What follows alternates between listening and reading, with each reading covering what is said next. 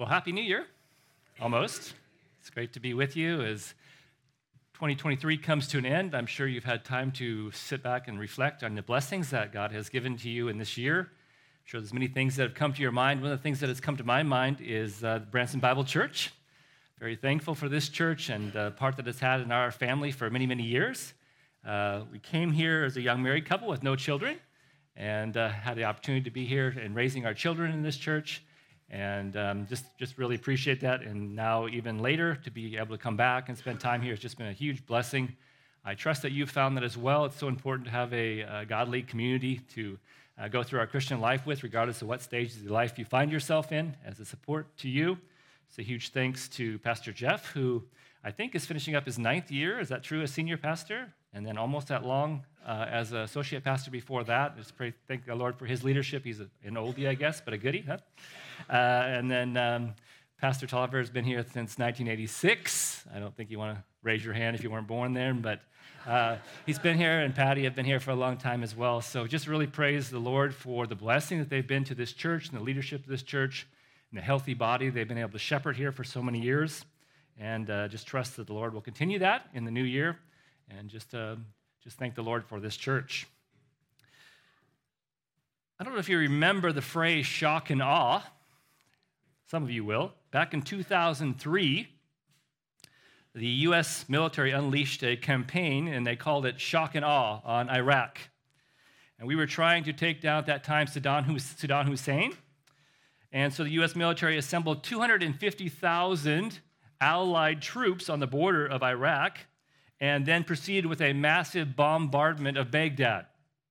And the idea was that uh, Iraq would be met with such overwhelming force, such shock and awe, which is a phrase that they were using at that time, both through the bombardment and then by the following up huge, powerful invasion force, that the Iraqi army would realize that this was hopeless and just roll up and give in, and that there would be no hope in standing against such a powerful opponent. And so at that time, the administration was continuing to use that phrase, shock and awe to uh, kind of get under the uh, skin, I suppose, and to get into the mind of the enemy.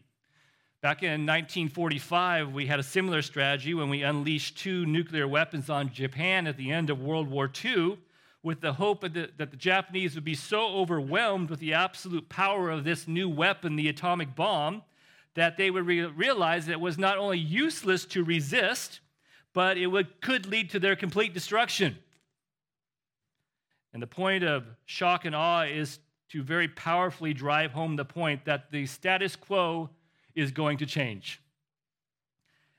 A radical transformation is going to take place. So it's useless to try to hold on to the past. You can either submit to the new or you can be destroyed. And when one becomes a believer and they become identified as a child in the family of God, the status quo cannot remain the same. And this is, this is wonderful because the status quo was that we were living in darkness and futility and on the trajectory to spend eternity under the wrath of God that we rightly deserved. And so to be moving from that status quo is quite a blessed thing, but also quite a frightening thing.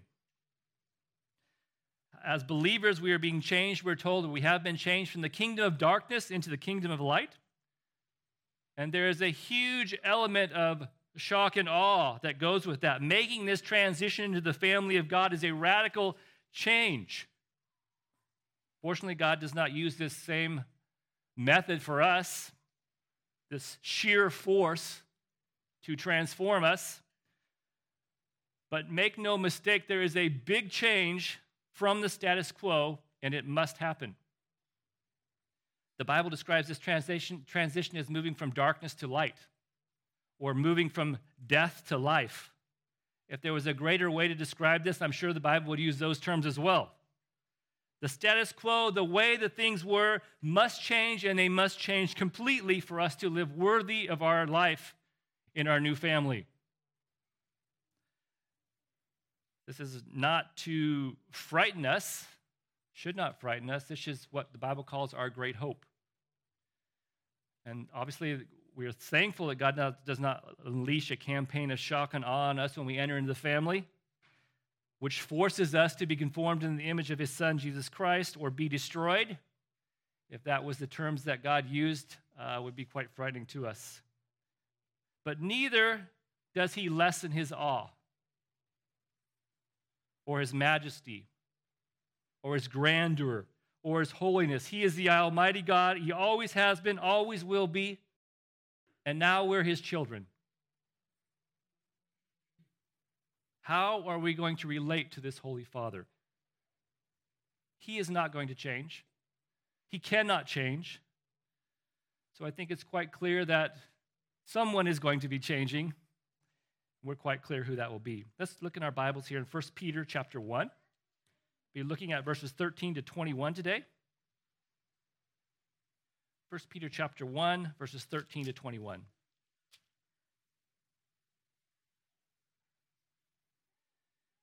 Therefore, preparing your minds for action and being sober minded, set your hope fully on the grace that will be brought to you at the revelation of Jesus Christ. As obedient children, do not be conformed to the passions of your former ignorance but as he who has called you is holy, you also be holy in all your conduct, since it is written, You shall be holy, for I am holy. And if you call on him as Father, who judges impartially according to each one's deeds, conduct yourselves with fear throughout the time of your exile, knowing that you were ransomed from your futile ways inherited from your forefathers, not with perishable things such as silver or gold but with the precious blood of Jesus Christ, precious blood of Christ, like a lamb without blemish or spot.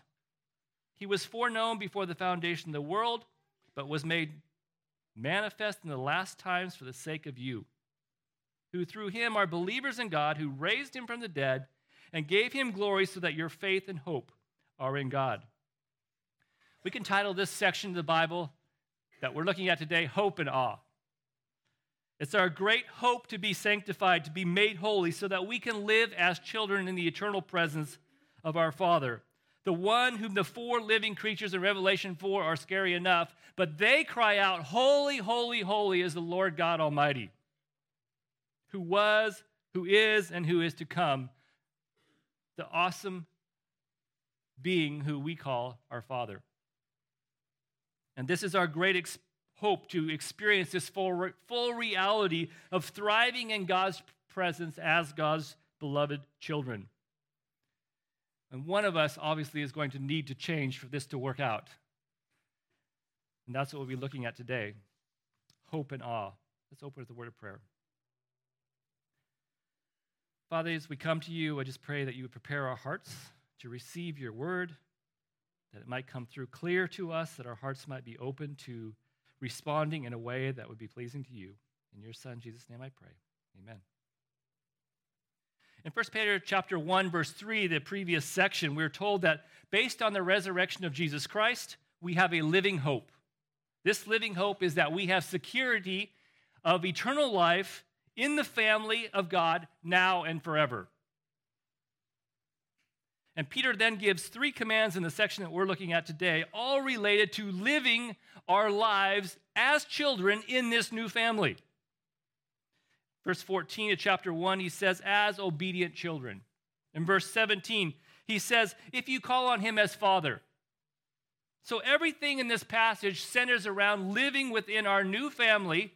And these are commands, three commands in this passage, and the whole passage centers around these three commands. Verse 1, chapter 1, verse 13 says, Therefore, therefore, based on your secure position in the family of God, as a child in the family of God, this is how you should conduct yourselves. The first command is found in chapter 1, verse 13. He says there, there's a way that you must think now that you're a member of this new family. And he says you need to set your hope. There's two other commands. We're told how we must act in the family. This is in verse 15. Conduct yourselves in holiness or be holy as obedient children is the second command. And a third command also about how we should act in the family. It tells us conduct yourselves with reverent fear because of who your father is and because of the high cost that has been paid for your ransom. The first of these three commands, how we must think in the family, is the primary one, is the one that, that everything else is going to also rest upon. And so as we enter 2024, you may have the need or feel the need to make some changes, some New Year's resolutions regarding the different areas of your life. There's things that you desire to change about yourself. But the real struggle in 2024 is going to be the exact same struggle that you experienced in 2023 your thinking. And our passage is telling us how to think. It starts out by telling us in this section that your natural thinking is ignorant. Nobody wants to hear those words, right? But that's what our passage tells us. Our thinking is dictated by our natural passions. These passions and desires lead to a futile way of living, it tells us in verse 18. They lead to a useless, vain, without purpose way of living. This is our natural thinking that leads to natural living. And we are born with these thoughts and desires that, that are enticing to us, that are appealing to us, but they produce nothing of substance. And this is the state of fallen humanity. Our forefathers, it says, they acted like this. They thought vain, empty thoughts. We have this same thinking pattern in the world around us. It is also prevalent in, our, in the, the world that we live in. Vain, empty thinking. Nothing has changed. So, this vain way of thinking or this futile way of thinking leads to a futile, purposeless, empty way of living.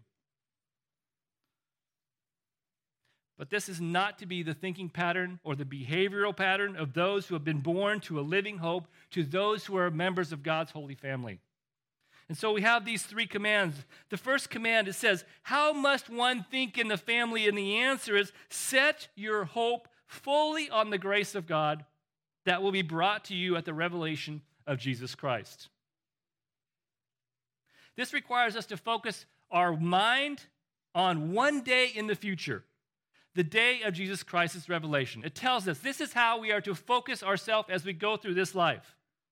And as we try, strive towards that day with great hope, we read here the reason that we are looking and focused and, and, and, targeting that one day with our mind and with our thinking is because on that day, what will happen?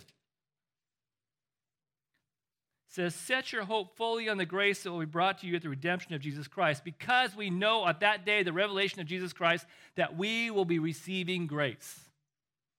Now, you may have thought, hey, I've already received grace. That's the whole basis of my salvation. That's the basis of my sanctification. That's how I live every day. And that is so true. But he is telling us about a future grace that we're looking on that is going to make the grace that we have already experienced like a small taste compared to what it is that he will be bringing on that day. And since that is the case, we look towards that day and we set our hope on that day. We're told that during Jesus' ministry that he set his face like a flint or like a rock towards Jerusalem. And the reason he did that was because he had unwavering determination to finish the mission that his father had given to him. And so we also are to face, to, to set our face like a flint. He says, fix your hope, make your unwavering determination, determination towards one place and one event, the revelation of Jesus Christ, because it will be at that moment that we'll experience the flood of God's grace like we've never experienced before that will be sufficient to renew and cleanse and refresh and perfect everything. That's some pretty powerful grace, and that's where we're to fix our hope. Reminds us of Psalms 38, 8, 34, 8 that says, Taste and see that the Lord is good. That's what we've experienced. We have maybe tasted the grace of God, but you have not had the full meal by any means. And if you like the taste that you've experienced as a believer, then he tells us, then fix your eyes on the time when you receive the full unveiling of Jesus Christ himself and the grace that he brings with him at that time for those who take refuge in him. So, hopefully, the taste that you've already received is sufficient enough to persuade you that nothing else will satisfy in comparison to this, that you'll forego grasping onto anything else and looking for those things or anything else to satisfy you. I've tasted And now I fix my face like a flint. I will not be deterred. I will push forward. I will not close my hand or my fingers around anything less than this coming full grace of God that will be revealed at the coming of God, the finishing, completing grace. So we see ourselves, and the Bible presents us as pilgrims, as sojourners, as exiles who are just passing through this life. And it tells us that there is nothing worthy of fixing our hope on in this life. Well, how do we go about fixing our hope in this way that we're instructed to, we're commanded to here in this passage? Well, there's two supporting statements in, in verse 13. The first one, he says, prepare. So, how is it that we, we go about fixing our faith? These two supporting statements that are in verse 13 tell us how to do that. It says, prepare your mind for action. Some translations, or the literal translation is, gird up the loins of your mind. They changed it to prepare your minds for action because we don't really talk about girding up anything anymore, right? That's probably a good thing. But it, for the Roman audience uh, and for the Jewish audience, it made perfect sense to them because they wore long robes. And so to gird up your loins was to pull up your robe between your legs and around your, your body and put it in your belt and tighten it so that your legs were free to move, so that you could fight, so that you could run, so you wouldn't be hindered or tripped up by your robe. And so he says, gird up the loins of your mind. Metaphorically, prepare your mind for a fight. I hope you've experienced this, or I know you've experienced this. There is a fight for what to put your hope and your trust in. And it tells you that if you're going to, to obey the command that God has given to us, then you're going to have to gird up the loins of your mind. You're going to have to get yourself ready for a fight, and you're going to have to fight, or you're going to lose this battle before it even starts. There are many things for us to fix our hope on. And if we are not careful, we will succumb to one after another after another of those temporal, fleeting, unworthy things. And so he says, prepare your minds for action. Those with vain, empty, futile ways of thinking, our former life, they'll have all kinds of suggestions about where to fix your hope. Your own natural flesh will have all kinds of great ideas about where you should fix your hope. You should fix your hope in being secure, because then from that place of security, you can do whatever. You should fix your hope on feeling happy. You should fix your hope on having a trouble free and trial free life to the best of your ability. You should fix your hope on reaching your full potential, on being your authentic self. You should fix your hope on expressing yourself freely. And on and on, there are all these different places that you could be tempted to fix your hope. It's a real fight. And so he says, gird up the loins of your mind, or you're going to lose this battle. The second thing he gives us, a second uh, supporting instruction about how it is that we can fix our hope well and correctly, is be sober minded. Be serious. Be clear minded. Be calm. Be unfaltering. Don't doubt. Don't waver. Don't be swept away by your culture or your natural tendencies. Like a flint, keep your eyes and your hope fully set on Christ's return and the coming grace that He will be giving us at that time, so that you can live worthy of your glorious place in God's family. If you lose this battle for your mind, where you fix your hope? We're told in verse 15 that you will be shaped into the mold of this world. Ignorant, futile, and even more serious, it says in verse 14, you will be a disobedient child to your holy Father, who commanded you to think differently than those who are not his children. I think we'd be more comfortable with this command to fix your hope, except for one word in this sentence, this command fix your hope fully or completely. The question is not have you fixed your hope on the coming grace of God, the revelation of Jesus Christ. I'm sure we all have to some degree. The question is have we fully, completely fixed our hope in this place. I'd encourage you to think through what that one word means, fully or completely.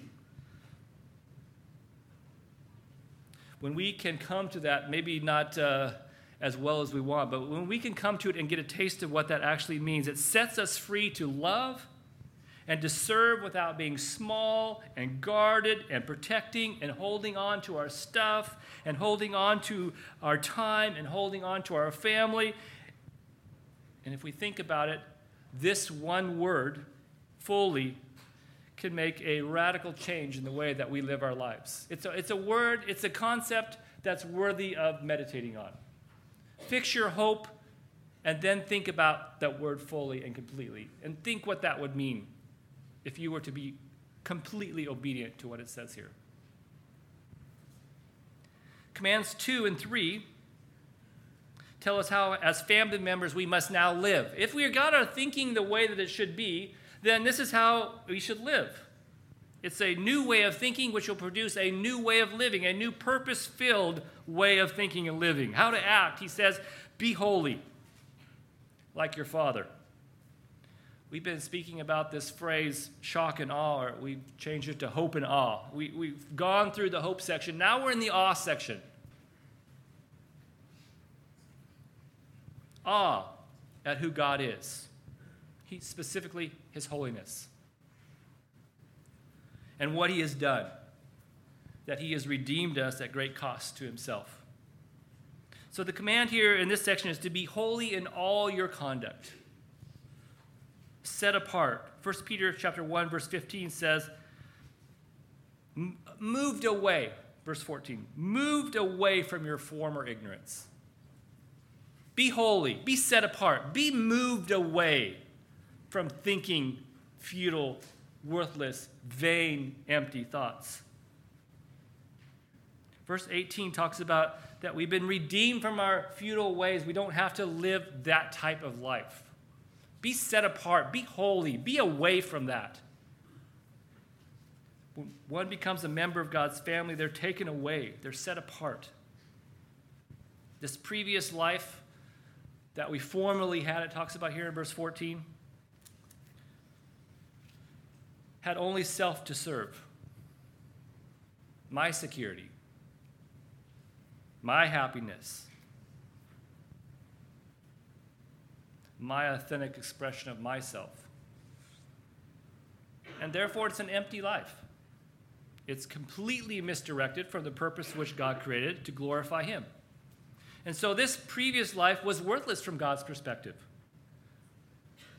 And those who lived this life that God gave them for themselves will one, be, one day be eternally discarded by their Maker as not only worthless, but wicked. And God will pour out his eternal wrath on them for taking what was designed to be sacred and using it for a common, meaningless purpose. But even as believers, we are drawn towards empty thinking and empty living. One day we'll stand before the Father and we'll give an account of our life, it tells us in chapter 1, verse 17.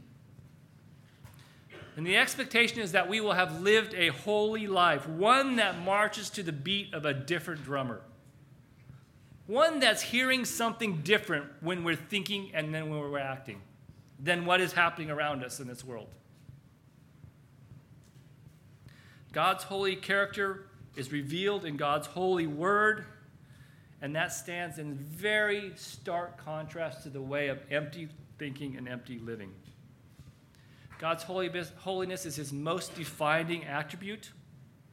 God is different. He is a being of substance, in contrast to what we've been talking about. His children are commanded to reflect this substance, first in their thinking and then in their acting like God. The, this holiness is expressed in the word wholeness. We are commanded to express this same wholeness that our Heavenly Holy Father does, such that all of our conduct, every aspect of it, is holy. Regardless how you look at God, you can hold him up this way, hold him up this way. He is pure without sin, and he is righteous. He is a holy, separate, substantive, substantive being. It doesn't matter how you look at it, he is holy, this. And we are commanded to be the same way in every aspect of our lives that we are to be living holy lives. Regardless of how one might take us and turn us and look at us, we should be seen as pure and righteous and holy.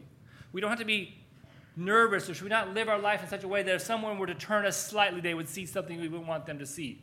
We want to live our lives wholly in such a way that however you turn us and look at us, you will see a reflection of God. I don't know if you've had the opportunity to look for a used car anytime recently. But if you go to look for a used car, uh, there's different things that you look at on this car, right? You, you look at the tires, you look at the brakes the best you can, you take it for a test drive, you listen to any weird sounds the engine might be making. You test the brakes, you see if it's going to shudder at higher speeds when it's driving down the road. You, you check the heater, you check the air conditioner, you might check the radio, you roll the windows all up and down, you check the locks, you look in the trunk. You're looking at the integrity of this whole car. Is this a car that I'd like to purchase? How has this car been maintained? And then you make a decision based on that examination. And the question that I'm asking you is if if you were a used car and you were being judged by an impartial judge, how would that go? If that impartial judge was to ask about your maintenance records for your holy Christian life that you've lived here, how would that go? You may say, but I, I fall so short. You can't do that to me. That's too frightening, looking at it from all sides. Yes, we all fall short. But if we're living as obedient children, submitting to the revelation of God's holy word as we hear it and we read it, and submitting to the work of God's Holy Spirit in our lives, then there will be a transforming work of God in our lives degree by degree, from one degree of holiness to another degree of holiness, as we take on the character, the glorious weight of our Father, and conform into the glorious, holy image of His Son. The idea is not that we make ourselves holy, but rather, as obedient children, we need to stop allowing ourselves to be conformed to empty and worthless worthless thinking and acting, and rather submit to the Holy Father, who is far different, who has given us his holy word to instruct us in his Holy Spirit to empower us, so that we might bear the image of the Holy Father and the Holy Son in the very family that we have been brought into. This is the only appropriate response for a child in this holy family. And this is what Peter is telling us. The third command found in verse 17. Conduct yourselves with reverent fear because of what you have been given. We have, as believers, have been given life. When a believer uses the life that God has given them in a worthless, useless, vain, aimless way, as many people have done down through the centuries, then it means that they're ignorant. They either do not understand why they exist, or they are willingly ignorant, and they are rebellious, and they turn against God's plan for their creation, for their existence. They were created for a holy purpose, a set apart purpose to glorify God. They either don't know that, or they know it and won't submit to it. They're ignorant. And not only was God, was man set apart for a holy purpose before the fall, but he has now redeemed us back to this holy purpose at great cost to his son.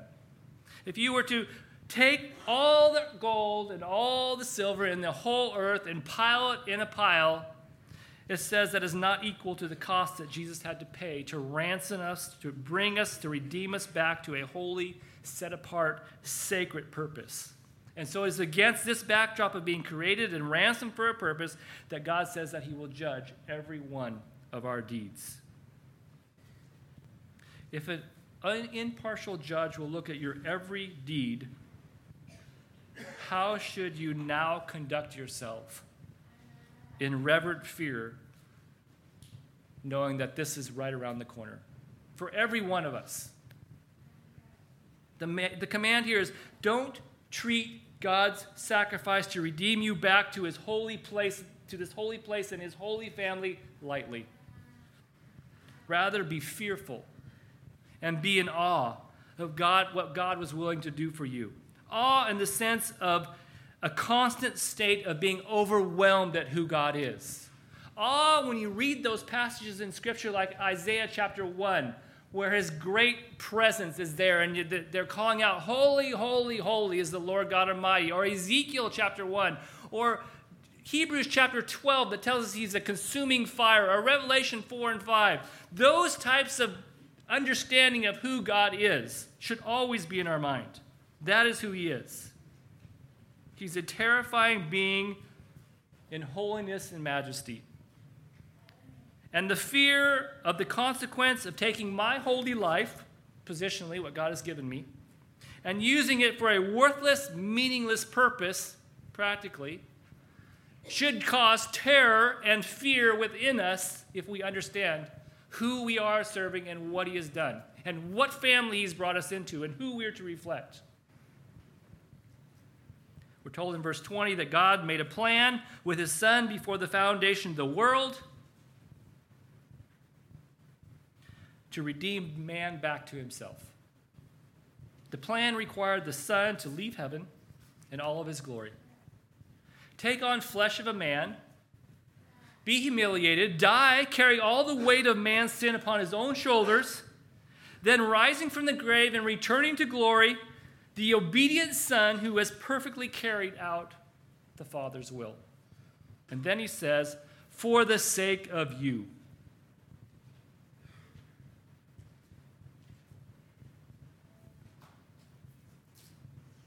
Jesus suffered and died and then was raised to glory, trailblazing a path to take many sons to glory. So that you could have confidence that you will also experience this same glory. And so he says, For this reason, put your faith and your hope in God. We've already had Jesus come and live in obedience and accomplish all the work of this. And now he says that put your faith and confidence in him and him alone, that that will be this case for you as well. Don't take it lightly. Don't take it flippantly. Fearfully make your way through this life. Not an anxious fear, but in fear and the awesomeness of what has been you have been brought into and the extreme cost that God paid to make it happen. This passage is addressed to those who have already been ransomed by the precious blood of Christ. But there may be some here today who have never realized that they're still living an empty, worthless life in the sense that God created you for a very specific purpose to bring glory to Himself, and somehow along the way you missed that. And rather, you have been quite self focused. But as you listen to God's Word, His holy Word, and the Holy Spirit has convicted you about how empty this is, and you remember and you know, you've been taught about the great love that God had when he sent his son to redeem you to himself, to bring you as sons and daughters into his glorious presence. The cost was extremely high, but it's freely offered to you as a gift of salvation. If there's anyone here today that finds themselves that God is working in your heart as an unbeliever, as one who has never been redeemed, then I encourage you to, to take this time at the end of 2023 and make a drastic change and turn and put your faith in Christ and Christ alone for your salvation, so that you might be brought into this family and have this hope that we have been talking about this morning. For those who have believed, that's what we're talking about in this passage. 21 makes that clear. Who through him are believers in God. He's talking to believers. as you enter this new year, as we enter this new year tomorrow, you may de- determine that you may need to make some changes in your life. Maybe you feel like you need to change your diet or your exercise, or your sleep habits, or your free time.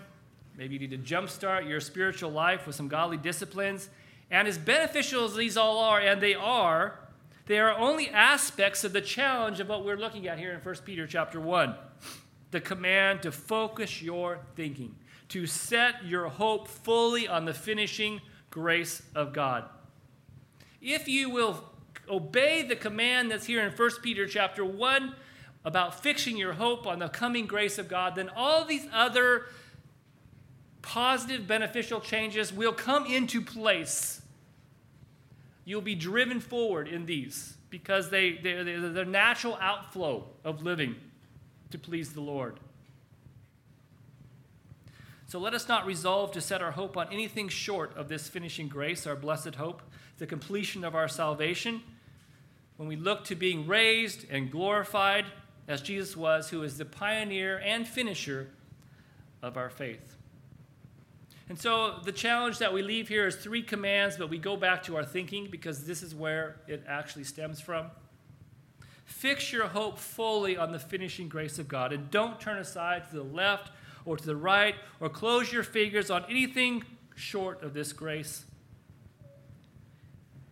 And until that day happens, be obedient to these commands about how to think and how to live and how to conduct yourselves. So let us continue in our time here on this world. Hopefully, we'll have many more years to live. Serve the Lord, praise Him. Let us continue in hope and awe hope in the coming grace of God, fixed hope, face like a flint. I will not lose my fight for my mind. Because if I lose the true calibration for my thinking, then every other decision will be out of calibration as well. So gird up the loins of your mind. Everything is at stake.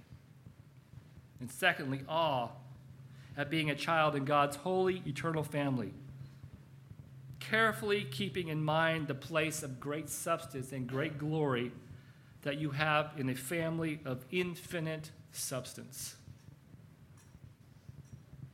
And then, as we think about these things, let us live accordingly. Let us live in a way that is reflective of this substance. Let us be holy. Let us move away from empty and vain. And let us move towards substance and holiness and reverence and bringing glory to Him in all that we do, in all that we say, in all that we think. Let's close in a word of prayer. Father, I pray that you would help us not be ignorant. Father, I pray that you would cause us to be able to think through these things wisely with wisdom in contrast to ignorance or rebellion, if that may be the case and that we would put our hope where you've commanded, that we would live as you have commanded, and that we would leave behind the vain and the empty and the worthless and the purposeless, and that we would move towards the purpose for which we were created and redeemed for, that we would bring great honor and glory and substance and praise and worth to you. In your Son, Jesus' name we pray.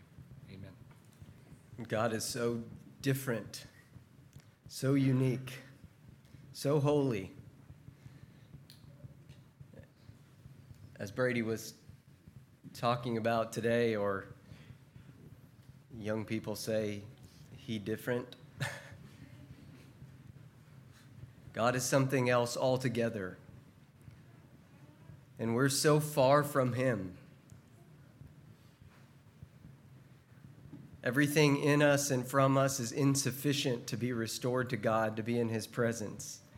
And yet, God gave Jesus Christ to be sufficient so that we can be right with Him. Do you want to have that hope?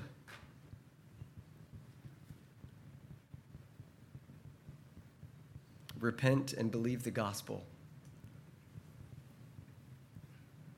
And, believers, what an amazing thing it is to get to be different because Christ has made us something different. To focus our hearts and our minds on Him. I trust that you'll leave here this morning remembering that your hope is only Jesus. Continue to draw near to him so that he'll conform us into his image, that we'll conduct ourselves like Jesus. Looking forward to him bringing us home. Let's close in prayer. Father, we gratefully worship you, the triune God, Father, Son, and Spirit. We thank you for your perfect plan and Jesus finishing what was necessary to bring us into relationship with you. We thank you for Jesus as he was exalted to then give his people the presence of your Spirit. We thank you just for the privilege of being in you. We thank you for the, the confidence and the courage and the hope that we have because of what you do in us and for us and what you can do through us. Father, we thank you for this hope and we pray that we will be different as our Father and our Lord and the Spirit in us is different. Heavenly Father, bless your people as they go from here to be your church dispersed. In Christ's name we ask it.